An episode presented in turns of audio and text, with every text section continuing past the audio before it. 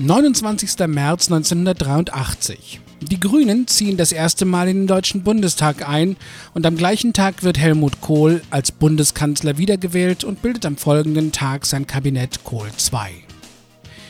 Wer, der politisch interessiert war, hat damals nicht am Radio gesessen, als Willy Brandt als Alterspräsident den 10. Deutschen Bundestag eröffnete.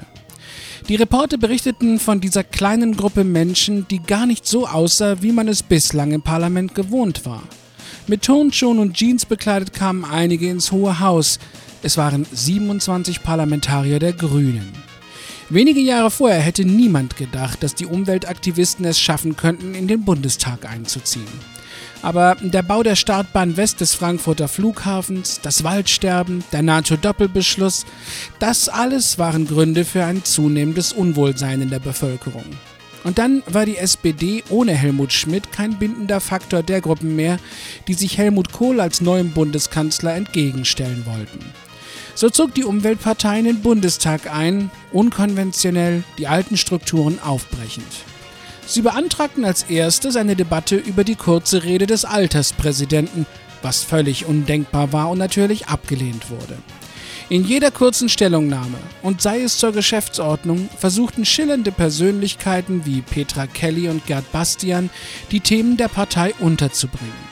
Die verkrusteten Strukturen des Parlaments und die alteingesessenen Parlamentarier waren der neuen Gruppierung zunächst nicht gewachsen, aber mit der Zeit gewöhnten sich die Grünen an den Bundestag und der Bundestag gewöhnte sich an die Grünen. Die Rotation der Abgeordneten nach zwei Jahren funktionierte schon nach wenigen Jahren nicht mehr und auch die Ämter der gleichberechtigten Vorstandssprecher wurden nach wenigen Jahren eingeschränkt.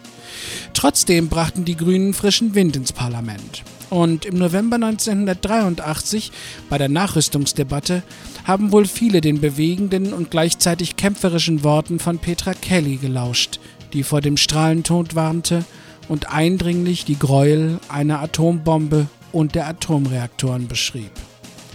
Als sie und Gerd Bastian sich neun Jahre später unter ungeklärten Umständen das Leben nahmen, ging die eigentliche Aufbauphase der Grünen auch zu Ende und man konnte sie als eine etablierte Partei bezeichnen.